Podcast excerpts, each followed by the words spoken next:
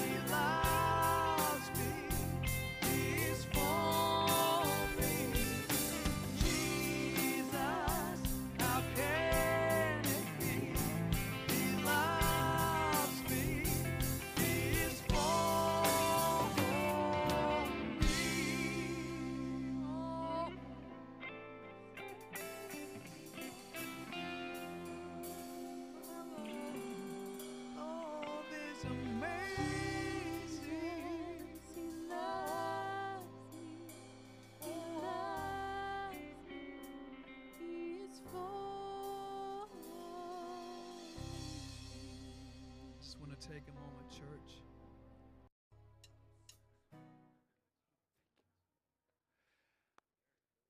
Well, good morning, Southview. How are we? All right. Doesn't the place look nice? Very Christmassy. Worked very hard. I, I did this all myself. Yes.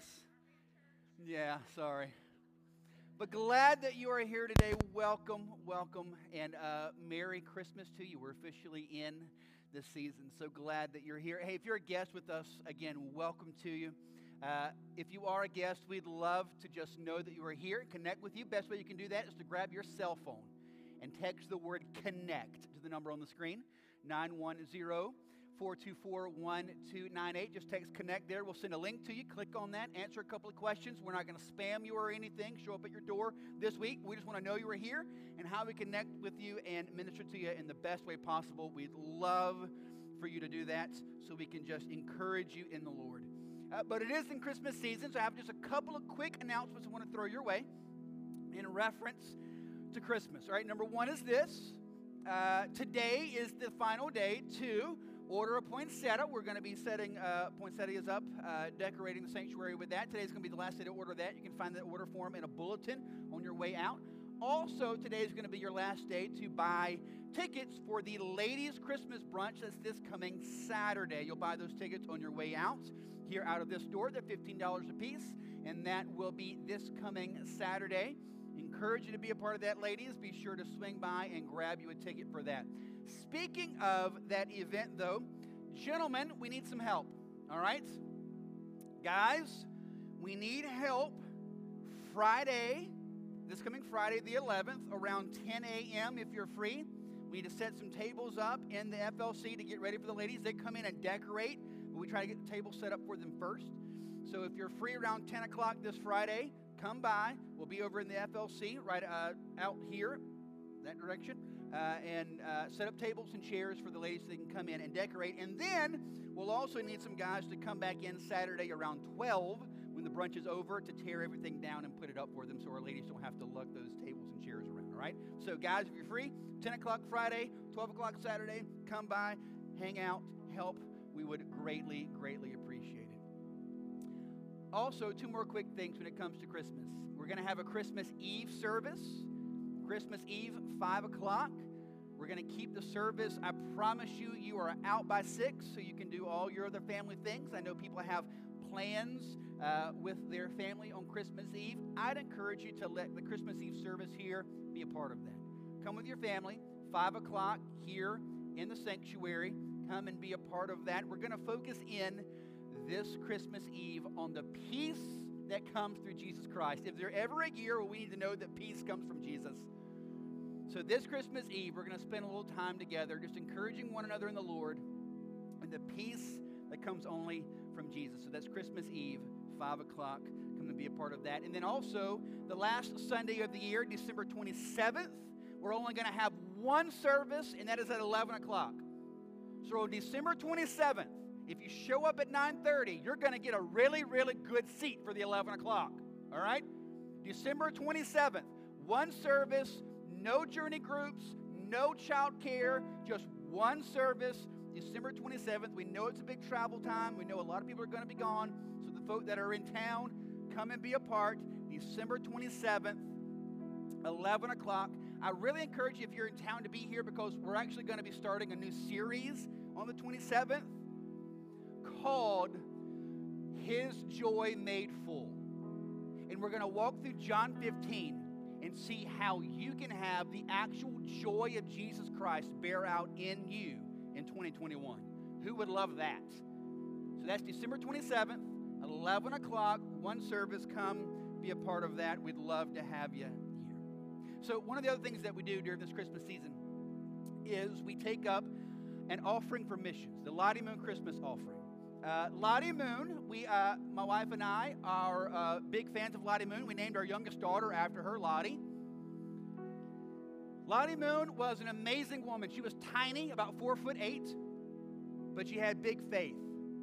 Lottie Moon in the 1800s, as a single miniature woman, sailed to China by herself and spent the next 40 years of her life in inland China, leading thousands of Chinese to Jesus. And she set the stage for us as Southern Baptists in our missions efforts. And she really propelled forward what it means for us to be about taking the gospel to the ends of the earth. So, every Christmas we take up money for the Lottie Moon Christmas offering. We encourage you to give to that. You can write a check and just mark Lottie Moon on that. You can give online and designate Lottie Moon however you'd like to do that. There's an envelope in the back of the pew in front of you. You can just put your check in that, however you would like to give. But we encourage you to generously give.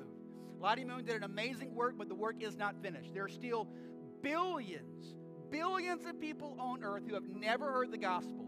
And this offering is going to help see that change. So I encourage you to give. And I want to read a scripture to you kind of in line with that. It's in the book of Matthew, chapter 28.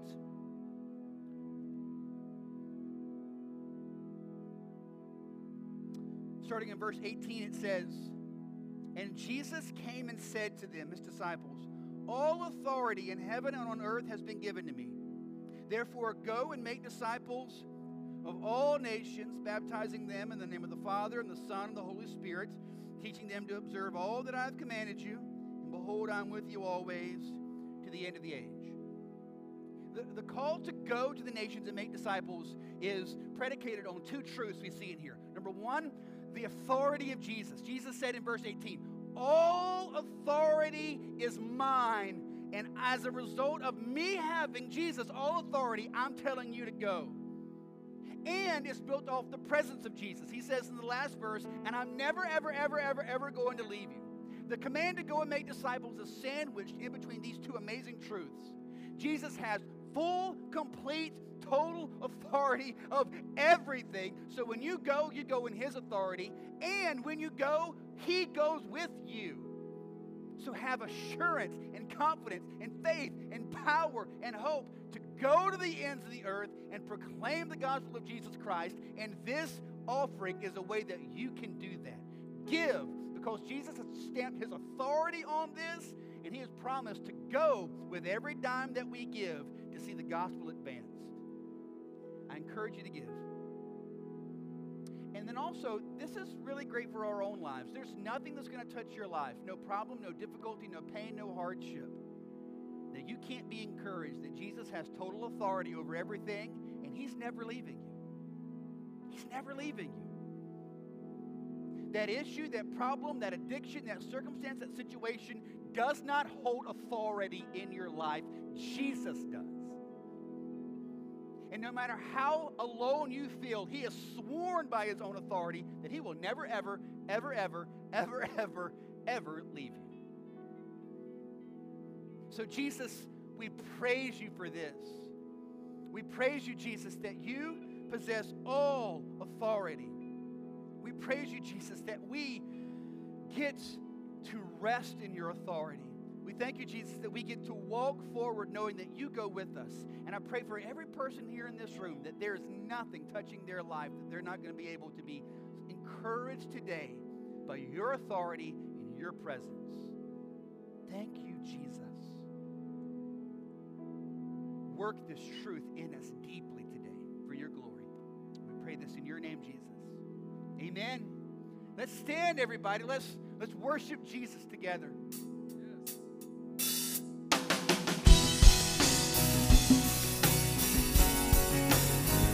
God is able. God is. Amen, church. We're going to sing together of His glory, His grace, and His mercy. Give glory to God today.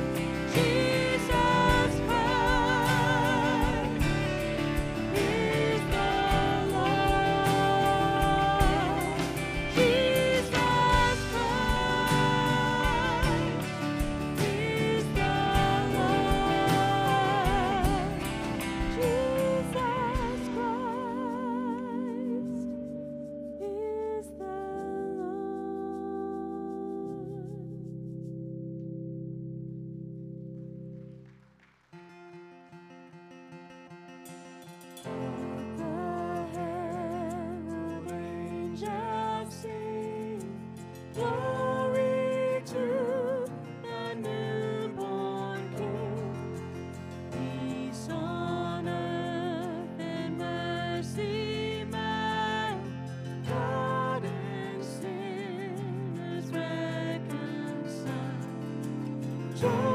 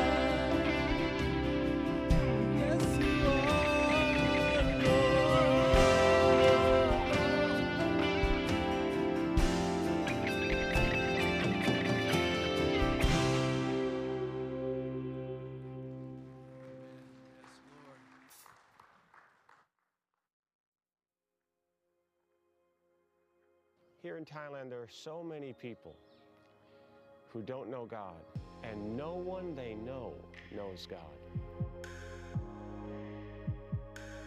Thai people have a desperate desire to get rid of the sin that they know they have.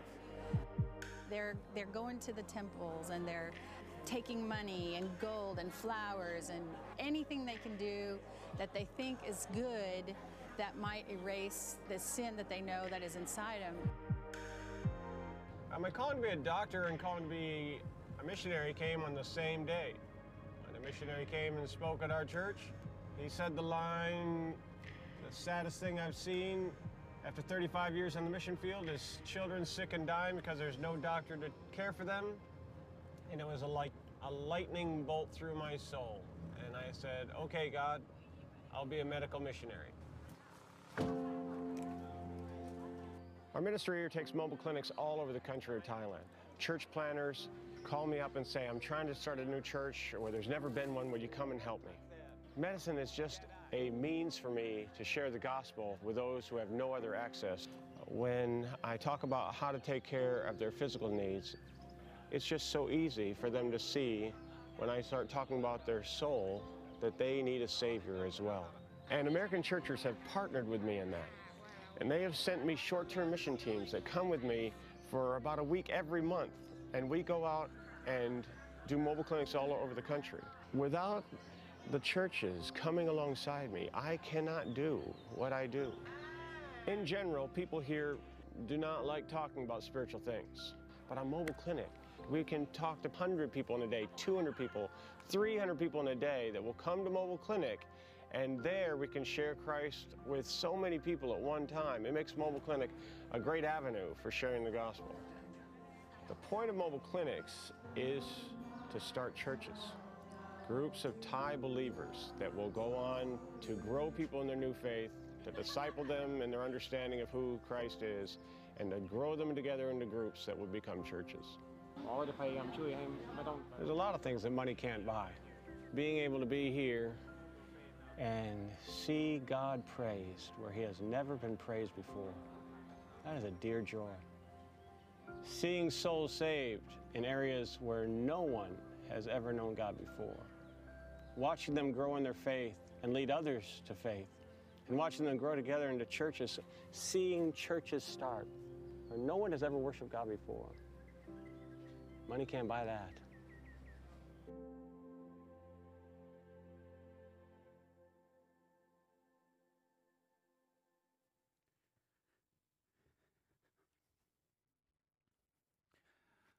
All throughout the month of December, as we focus in on the Lottie Moon offering, one of the things we're also going to be doing is praying.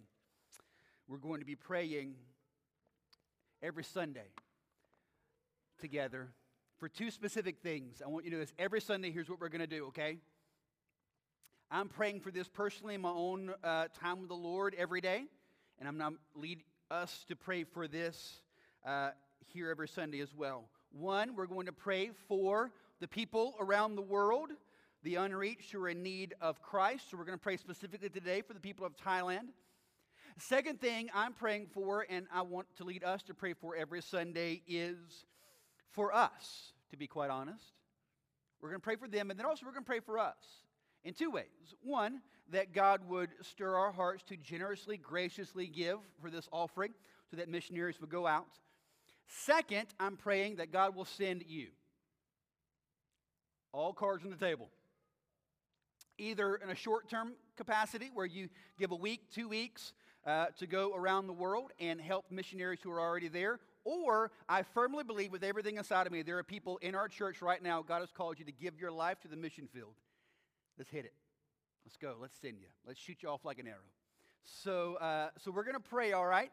And we're going to pray again, one, for the uh, people of Thailand. Two, that God would stir our hearts to be gracious in giving. And three, that God would create in us a passion to, in some way, shape, or form, either short term or long term, see ourselves do something about the gospel going to the ends of the earth. All right? So let's, let's bow our heads just for a moment. I want us to pray. Lord, I, I lift up first the people of Thailand. God, just seeing those faces, just dear sweet people created in your image, God. People for whom, Jesus, you died so that they can have life and they have no one to tell them.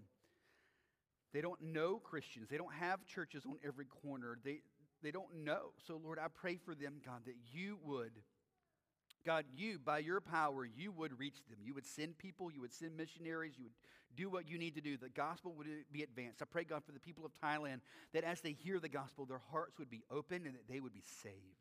I pray, God, for a powerful move of your spirit to take place. I pray for the Thai believers that are there, God, that you would embolden them and encourage them to be bold proclaimers of the gospel right there in their homes. God, I pray for us also, though. God, I pray that you would stir in us, God, just generosity. I thank you, Lord, as we've already seen, we, we are called to go and make disciples based on your sovereign authority and the fact that you promise you'll go with us everywhere we go. So I pray, God, that we would give generously, knowing we give, every dime is stamped with your authority, that you're going to do something with it. I thank you, Jesus, for that. I pray, God, that we would give graciously, sacrificially, generously during this Christmas season. And God, I pray that you'll stir up in us, God, a hunger, a longing, a craving, a desire to go, whether it be short term or long. God, I pray you'll send us. And God, I want to I want to pray specifically for those who have had military experience and now they're trying to figure out what the next stage of life looks like. I pray God specifically for them. God, I pray that you'll raise them up. God, I thank you that you have already birthed in them the understanding and the training and the equipping to serve and be a part of a bigger mission. I pray, God, now that they pivot to be a part of your bigger mission, taking the gospel to the ends of the earth. I ask that you'll do this and that you would raise up many for your glory in this place. In Jesus' name. Amen. All right. Hey, if you got a Bible, let's find 2 Peter together, all right? 2 Peter chapter 2. 2 Peter chapter 2. So, Peter is writing, and what we're going to see is he's writing specifically here to a group of Christians who have false teachers in their life and in their church who are trying to convince them to pursue the pleasures of this world rather than true pleasure in Christ. Does that make sense? They're trying to get them to, to pursue the things of this life rather than the ultimate joys and pleasures that are just in Jesus. And uh, uh, if you've been with us in 1st and 2nd Peter, Peter is writing specifically to a group of Christians who are in a time of real difficulty and pain in life, right? Things are going bad for them in life. And what we'll see is this temptation to settle for the lesser things of earth rather than pushing forward by faith for the greater things of Christ, that temptation is much stronger on us when we're going through times of difficulty. Right? True or false? If someone struggles with alcoholism, the temptation to give into that is stronger when things are going bad in life, right? The temptation to leave your spouse is stronger when things are going bad in your marriage. I mean, let's just get super simple. You're 10 times more likely to yell at your kids if you had a bad day at work.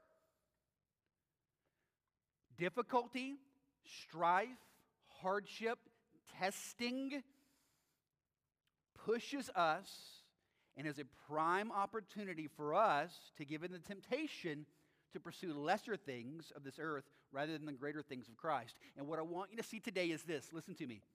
There is an organized, purposeful, demonic scheme to tempt you and lead you to pursue the lesser things of this world rather than the greater glories in Christ. There is a war taking place, and you are being shot at. And what I want us to see today, the whole point of today is this showing us, the whole point of 2 Peter chapter 2 is to highlight the dangers of giving in to this false teaching of pursuing the things of this world rather than the things of Christ. Specifically, the false teaching that uh, Peter is addressing here with these Christians is the idea that Jesus is not going to come back, therefore, there's no judgment. Eat, drink, and be merry, do what you want. right? There is an attack on this biblical doctrine that Jesus will return and judge the living and the dead. They're saying, no, no, no, no, no, that's not going to happen. Therefore, just do what you want. What I want you to see is what you believe directly affects how you live. And if we believe wrong things, we will live wrong lives. And that's exactly what's being pushed after here in 2 Peter chapter 2. All right? So we're going to jump in together, and I want us to see some things. And the whole point of today, again, is this to highlight for you the dangers of giving into this false teaching, of pursuing the low things of this world and getting quick pleasures in this world rather than pursuing the greater, more beautiful, eternal joys that come from Jesus. Okay? So let's jump in. 2 Peter chapter 2. We'll start in verse 1. Big idea number one is this false teachers will come. All right? People trying to convince you to pursue lesser earthly things. That is happening. All right? These false teachers are in the church, these false teachers are outside of the church. We are inundated, right, with people and places and organizations who are trying to get us to give in to lesser things of this world. False teachers are going to come after you. All right, so let's start in verse 1. But false prophets also arose among the people, talking about the people of the Old Testament, just as there will be false teachers among you who will secretly bring in destructive heresies, even denying the master who bought them, bringing upon themselves swift destruction. All right, let's stop just for a moment here, okay? So, this talks about false teachers bringing in destructive heresies. That is a major, major accusation. False teachers bringing in deadly, destructive, harmful heresies. All right, so what is a false teacher? Let's chat about that just for a moment. First, let's start with what is not a false teacher. All right, and this is extremely important for us to get squared away first. Someone is not a false teacher just because they disagree with you. You giggle, I've had that conversation. Uh, two, someone is not a false teacher just because they're a part of a different denomination. All right? We may disagree on things, but people from different denominations can have, they love Jesus and follow the Bible. All right? Three, someone is not a false teacher just because there are things that they don't understand and are continuing to grow in. John Calvin, probably one of the greatest theologians Christianity has ever known, said no theologian is ever more than 80% correct. What that means? We all wrong about something. Right? The Bible is infallible. We are not. So we must walk in humility, graciousness, and love towards one another. Because it could be that they're not a, a false teacher proclaiming heresy. It could just be they're mistaken on something, or you're mistaken on something, and you just need to grow together. But the Bible is abundantly clear there are false teachers who proclaim destructive heresies. So, who are these people and what do they do? We start to kind of get a little bit of an idea about that. Look at verse 1 again. What does it say?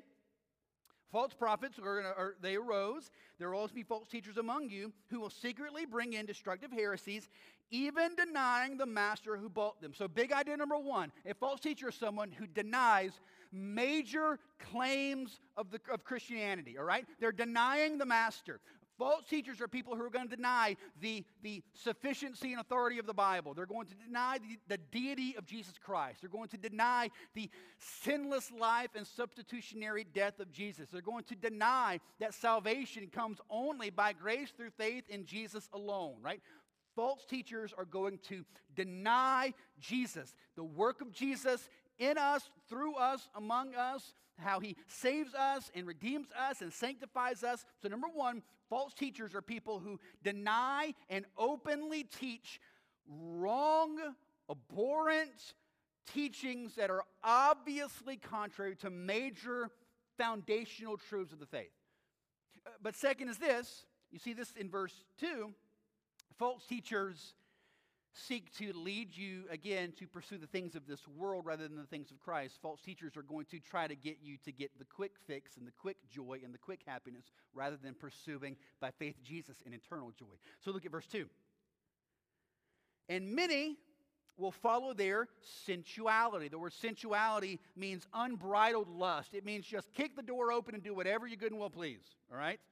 Many are going to follow their sensuality, and because of them, the way of truth will be blasphemed. Verse 3.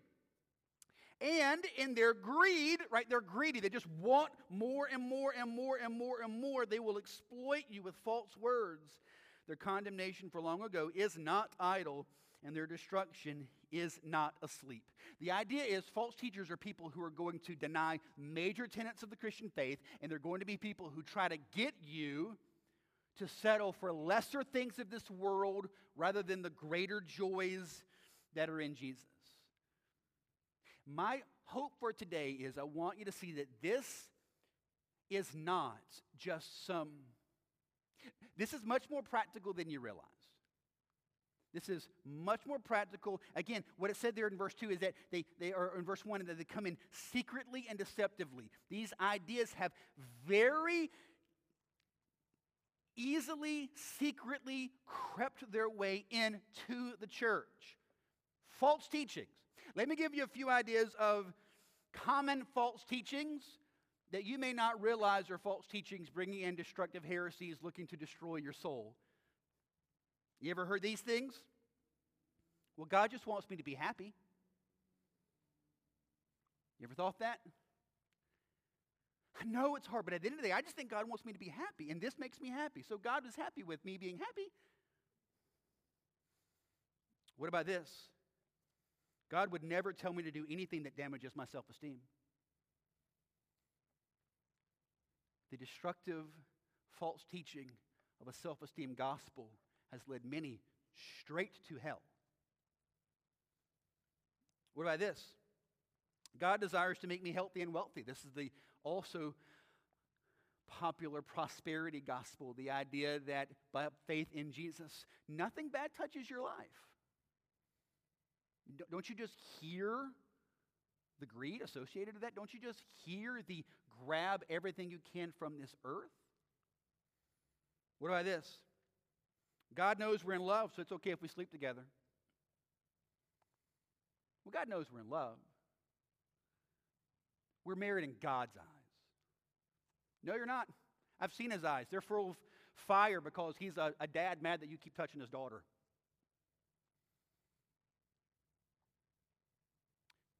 What about this one? God's always going to forgive me, so it's okay if I sin. Well, I know God's going to forgive. I know I shouldn't, but God's going to forgive me. I know I shouldn't, but God's going to forgive me. What about this? Uh, God made me this way, so I can't change. God made me this way, so this is just how I have to live. Have you heard these things being said by Christians? Have you yourself allowed them to sneak into your own heart? What I want you to understand is this, this truth that there are false, dangerous teachings that are going to secretly creep in to our hearts and cause us to just settle for silly, stupid things on this earth that ultimately will destroy your soul rather than pursuing the greater joys of heaven that will finally give you peace and rest in your soul. That is happening. It is here. It is active. It is powerful. It is vibrant. And if we don't stand up and say, reject this, it will destroy many, including some of us in this room, I fear. It is important. Just like Peter said, these things are going to come, these people are going to come. Stand up against them. Likewise, for us, we must be ready to say we are not giving into that. No, we pursue greater joy in Jesus. Greater joy in Jesus. You have two choices kind of set before you. Choice number one settle for the things of this earth and pursue that. The way of this world. Or you can pursue after the way of Christ. Both paths are set before you. Both paths are right there and ready. The question is, which one are you going to take? Like, I know this world is hard, and I know it's like walking through the wilderness of this world, you just get thirsty. You ever just been working outside or when, when it's, it's July or August and you're so thirsty? Think about my kids. My kids are outside playing for hours, and, and they come in and they're just so thirsty. They got two options. They can walk to the kitchen sink, flip open the, the, the faucet, get some water, and be revived, or they can reach under the kitchen sink, grab some bleach, and take a swig of that. It looks like water, but one will revive you and one will kill you. And what I want you to see today, brothers and sisters, is this. I know this world can make you thirsty. I know the pain and the difficulty and the strife and the hardship can be wearying for your soul. The issue is where do you go to get revived? Where do you go to get water for your thirsty soul? Do you settle for earth and the things of this earth? Or do you pursue the greater joys of Jesus Christ, who will give you living water that will always revive and, sustain you? If you're still not sure, you keep on going in verse 4, and it starts to, it, it lays out uh, some case studies, all right? So it gives you three case studies of situations where people took the worldly routes, and then a situation where someone took the, the heavenly route, all right? So, kind of case study kind of walks you through each. So, first in verse 4, this talks about the rebellious angels. So, what you see in verses 4 through 9 is sort of an if then Hebrew way of teaching, right? If this smaller thing is true, then how much more is this greater thing is true? If this thing is true, then how much more is this true? That's what you're going to see happening here. So, verse 4 first talks about the angels. But if God did not spare the angels when they sinned, but cast them into hell and committed them to chains of gloomy darkness, but kept them into judgment. In, in other words, these angels, think about angels created by God, created by God to serve God. They were witness to all of this. When did the angels come in about? I don't know. I know in Genesis 1, it's nothing but God. So sometime after that, when it happened, I have no idea. Sometime before Genesis 3, because Lucifer came down to Adam and Eve. So somewhere in between Genesis 1 and Genesis 3, God made the angels. And they were witness to all of this. They were first-hand witnesses of the true, unveiled glory of God. And what happened? Lucifer and a third of them still rebelled.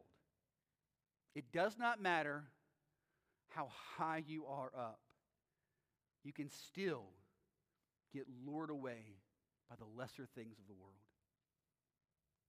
Then it gives you another one, the ancient world in verse 5, talking about Noah.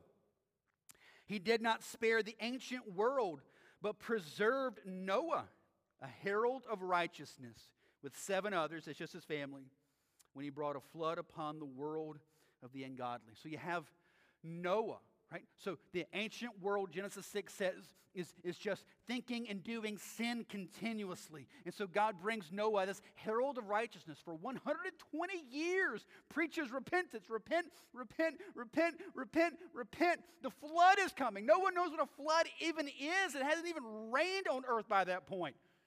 Like it's going to flood.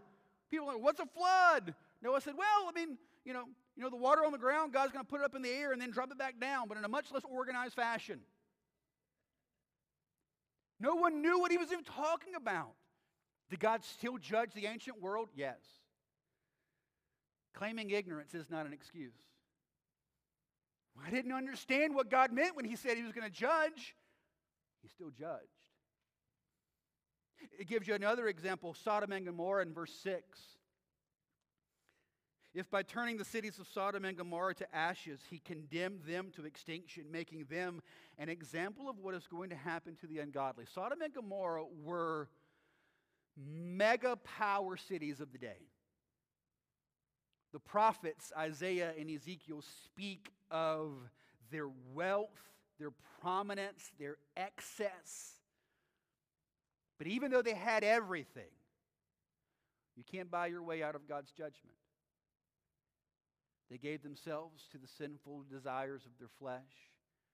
And as a result, God destroyed them. It doesn't matter how, hard, how high up you are, God brings judgment. It doesn't matter how ignorant to what all of this means you really are, God brings judgment. It doesn't matter how influential you may be, God brings judgment. If God would not spare them, then verse 9, jump ahead to that, the second part of verse 9. How much more is he able to keep the unrighteous under punishment until the day of judgment? The idea is this. So here's what I want you to see. This path that is set before you to pursue the lesser things of this world, there's something bad on the other end of it. Sin promises what it cannot give you. And sin delivers what you never, ever fathomed it would.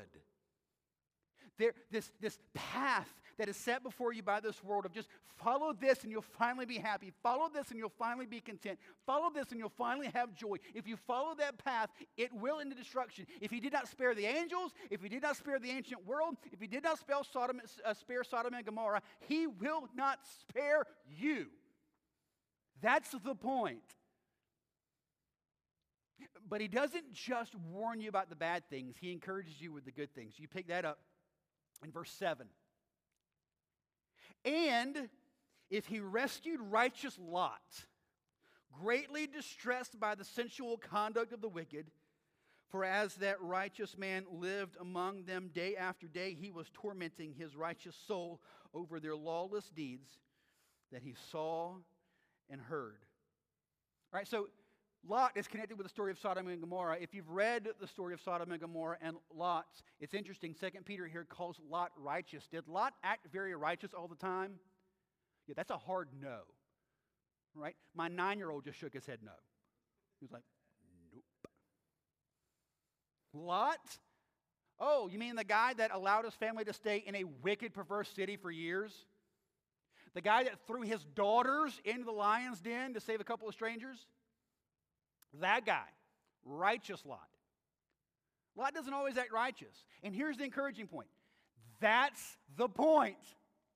When we say that God res- that rescues the righteous, it doesn't say that God rescues the perfect, God rescues the righteous. And Lot is an example of this. Lot messed up a lot. Lot did not pursue righteousness all the time. Lot did not make all the godly decisions. But in his heart, Lot desired to pursue God. He failed, he stumbled, he struggled, he lost his wife in the process. His wife turned into a pillar of salt. Why? Because his wife looked back and wanted the former life. I mean, wasn't it easier when we just gave ourselves into all of that? Christianity is so much harder. Like, I got to say no to things I want to say yes to. That's hard. I don't want to do that. His daughters, how wicked are his daughters? His daughters get him drunk and sleep with him so they can have kids. Jerry Springer on line one.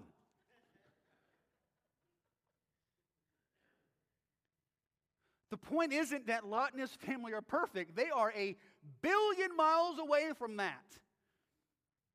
But I love the book of Proverbs tells us the righteous man falls seven times but gets back up. It does not say the righteous man does not fall.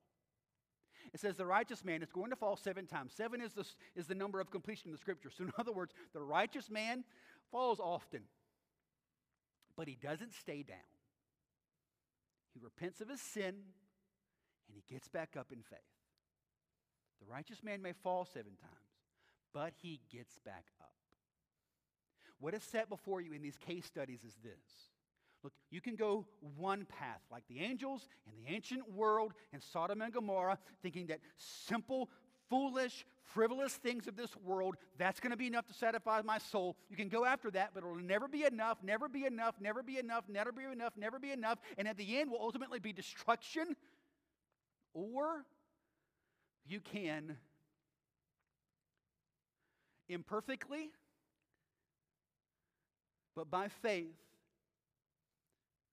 sometimes stumble your way down the path of righteousness to Jesus. And He will rescue you. And he will strengthen you. And he will lift you up. That is the point. This world is barking at you. Pursue this, pursue this, pursue this, pursue this, and it will end in utter destruction. I want you to open your eyes and see. There's an uh, old Chinese proverb that says, uh, A fool has his hair on fire but says, I smell no smoke. We could say for us, a fool continuously follows the path of this world, but somehow thinks it's going to end up turning all right. It won't. It won't.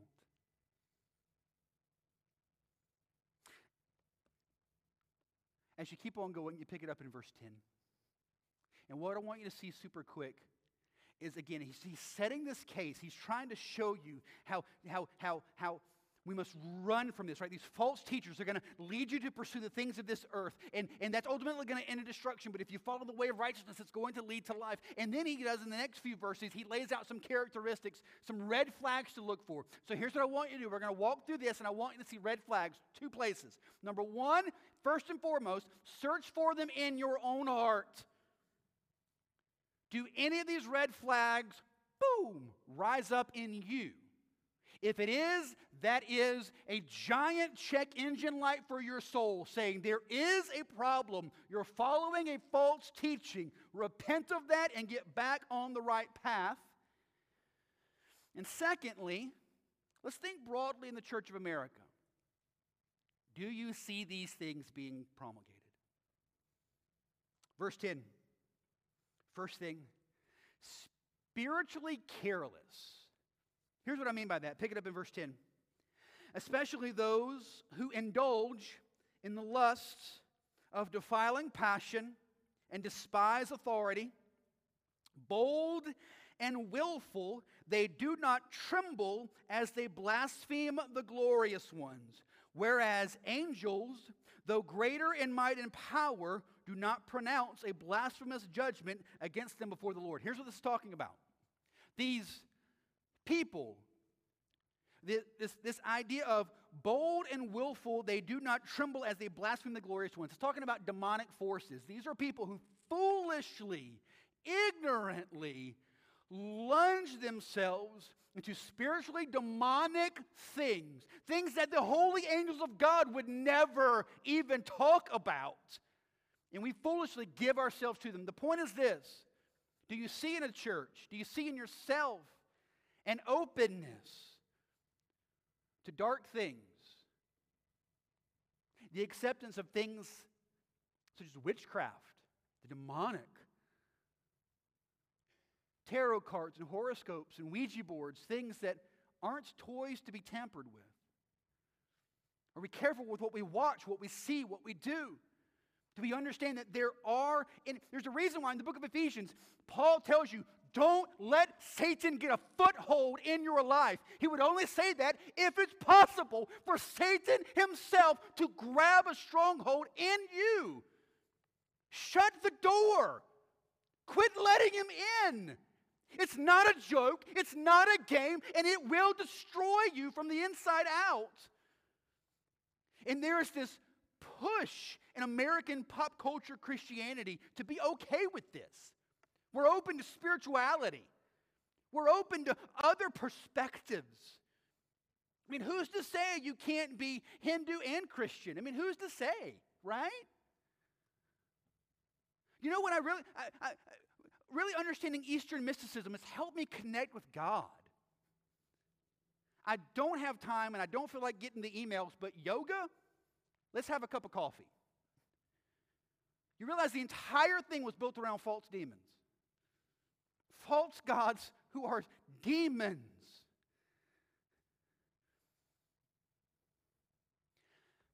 We so ignorantly give ourselves to things, we don't realize the stronghold that comes in as a result. Next, verse 12 talks about the fact they're prideful, prideful and arrogant. But these, like irrational animals, creatures of instinct, born to be caught and destroyed, blaspheming about matters about which they are ignorant. You hear the pride will also be destroyed in their destruction, suffering wrong as the wage for their wrongdoing. They count it pleasure to revel in the daytime. They are blots and blemishes, reveling in their deceptions while they feast with you. The idea is they're in sin and just open about it. They don't even care anymore. Have we seen this? Within the church? Just completely okay with sin and immorality. Completely okay with it. We want to be gracious. Grace does not mean acceptance. Grace does not mean we're okay with that. Grace means by the power of Jesus Christ, you can walk in freedom from it. It gets even more specific, verse 14 sexual sin. They have eyes full of adultery, insatiable for sin. They entice unsteady souls. Let's stop there. Eyes full of adultery. Well, I'm not even married. I don't commit adultery. Adultery is having sex with anyone you're not married to. But we're married in God's eyes. Nope. You're acting like you're married in your pants, but you are not married in God's eyes. It's not the way that works. It is becoming increasingly difficult to find a teenager or 20 something who professes to be a Christian who holds to genuine biblical ethic of sexuality. It is becoming increasingly, increasingly difficult. We are giving ourselves. Do you see these false teachers telling you, this is going to make you happy, this is going to make you happy, this is going to make you happy, this is going to make you happy? And so we give ourselves to it. And does it make you happy? No. Teenage, college dating, and sexual promiscuity is not getting you ready for marriage, it's getting you ready for divorce. It teaches you to give your heart to someone and then walk away. Living with someone is not practicing for marriage, it is practicing for divorce. And you see how we're just so much more open to that stuff now? It's false teaching. Pick it up also in verse 14. We got greed. Look at the last part of verse 14. They have hearts trained in greed. What a powerful word. Trained in greed. It's like you, you have a dog. Like I have a dog. We have a golden doodle named Happy. Don't say, oh, he's, he's a handful. Happy doesn't always make me happy. But we have happy trained. I can stand by his bowl, go, you know what that dog does? From three miles away. Right? He hears the sound, he's trained. And it says here that these false teachers are trained in greed. It just is instinct trained in greed. Verse 15 Forsaking the right way, they have gone astray. They have followed the way of Balaam, the son of Beor, who loved gain from wrongdoing, but was rebuked for his own transgression. A speechless donkey spoke with human voice and restrained the prophet's madness. This is a great story. I don't have time to get into it. It's in the book of Numbers. Balaam, for the right price, decided to uh, walk away from God and curse God's people. And what did God have to do? Talk to him through a donkey. Talk to him through a donkey. If you, if you uh, read the King James, it uses a different word that I'm not going to repeat, but I think fits a little better. The idea is they're prone to greed, they're given to greed, they're trained to greed, they pursue greed, and this idea is infiltrating the church. Think about how we think about the things of God. We are consumed with what God's going to give us. What do I get in salvation? You give your life to Jesus so he can give you a great life And yes and amen, his life is great that he gives us, but not because of what he gives us, but because of, of, of what we now get to have in him. We just get him. I mean, think of it even on a practical level. You ready for this? In most churches in America, only about 20% of the membership fund the budget. We are super blessed here, amazingly. We're above that. But on average, about 20% fund the whole budget. What does the other 80% do?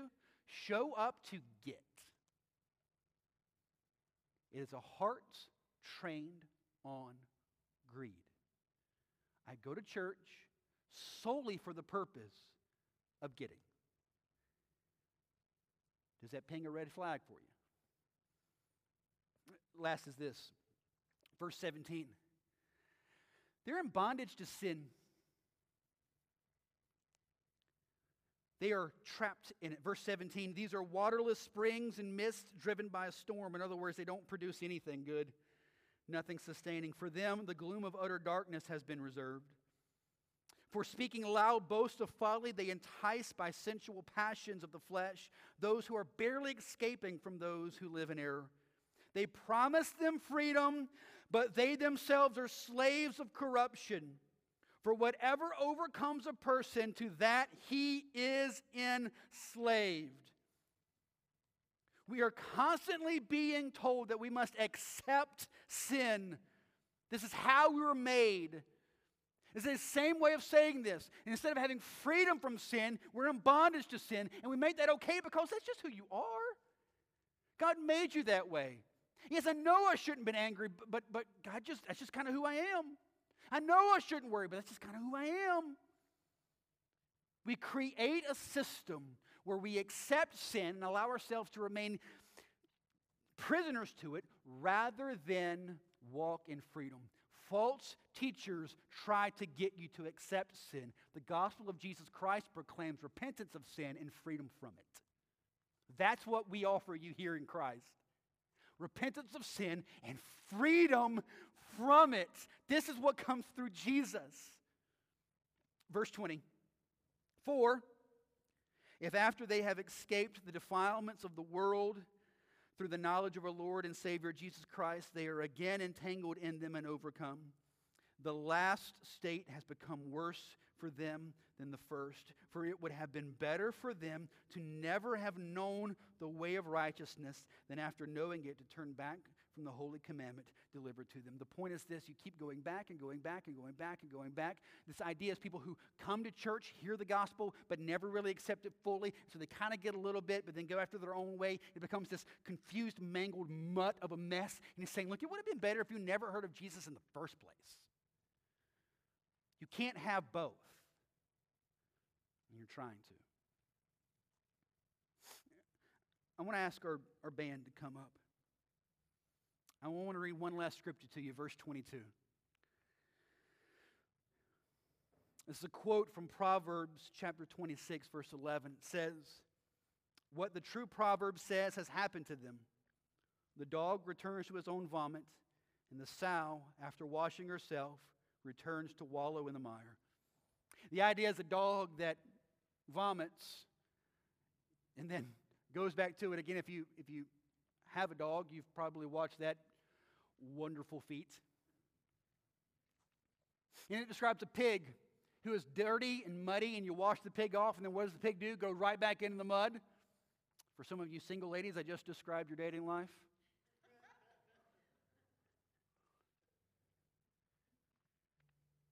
The point is, no matter how many times you promise that you're never going to do that thing again, how, how often do we just go back and do it? I mean, let's just be honest. And the answer is going to be this you don't need a shower to shower off the pig, you don't need a shower, you need a Savior. You don't need just a new set of rules to follow. You need to be set free in Christ. Thomas Chalmers, who wrote the book The Expulsive Power of a New Affection, says it brilliantly. The only way to expel the lesser pleasures is to replace it with a greater pleasure. You have these two paths set before you a path that follows the ways of the world, and they are loud, and they are chirping, and they are calling for you. And then you have a path in Christ. That way is narrow, that gate is smaller, but that is the only way that's going to lead to eternal life. One of my favorite verses, I, I, I, I work it into sermons here all the time. It's Matthew 13 44. It's a parable of Jesus, and he says, The kingdom of heaven is like treasure hidden in a field, which a man found and covered up. Then, in his joy, he goes and sells all that he has and buys that field. The idea is there's a man who finds a treasure in a field. But he doesn't own that field, so he, he buries the treasure. He goes and sells everything that he has. And in his joy, he goes and buys that field, knowing that the treasure is waiting inside. The point is, Jesus is the treasure. Jesus is the treasure.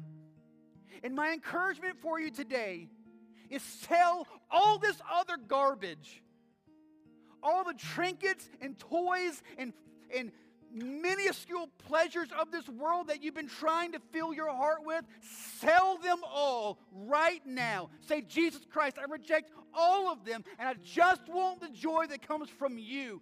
Give me you. I implore you today. Call out to Jesus like that. Maybe even for the first time, right here today, say, Jesus Christ, I reject this world and I just want you. He died on the cross, He rose again to give you new life. Call on Him and ask Him to make you new. We're going to stand and we're going to sing Joy to the World. Think about the words Joy to the world, the Lord has come. Let earth receive her King. Joy is available on earth, but it only comes through Jesus. Reject the false garbage of this world and all the teachers on social media and iTunes and podcasts and TV. They're trying to get you to settle for the lesser things of this world. Reject all of that receive true, real joy in Christ and Christ alone. Jesus, do this in your people today. I pray you'll empower us to reject these lesser things and find joy just in you. In your name, Jesus, we pray. Amen. Amen. Well, stand with me, church. We're going to do something a little bit different today, just you and I. Is that okay? I believe that I believe that the voices of the saints will be the loudest thing that we hear in heaven as we praise God. So I want to encourage you to do just that today, to sing with me. And let's lift our voices from hearts transformed. If your soul, if your life has been purchased by the blood of Christ, you are the saint, and we are the church, and we have a, a reason to sing. Amen? Let's sing. Joy to the world,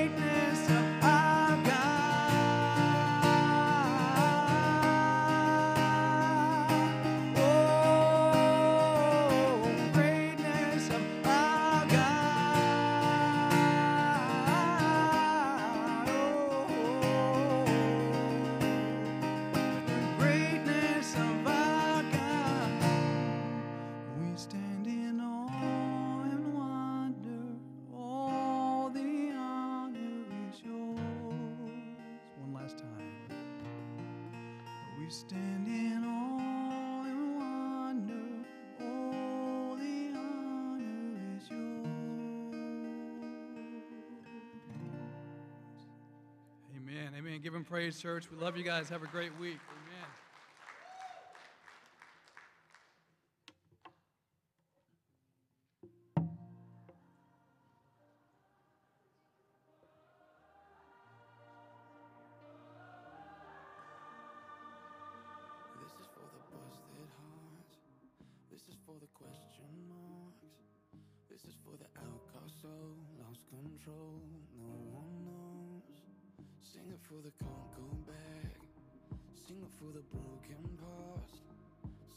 that just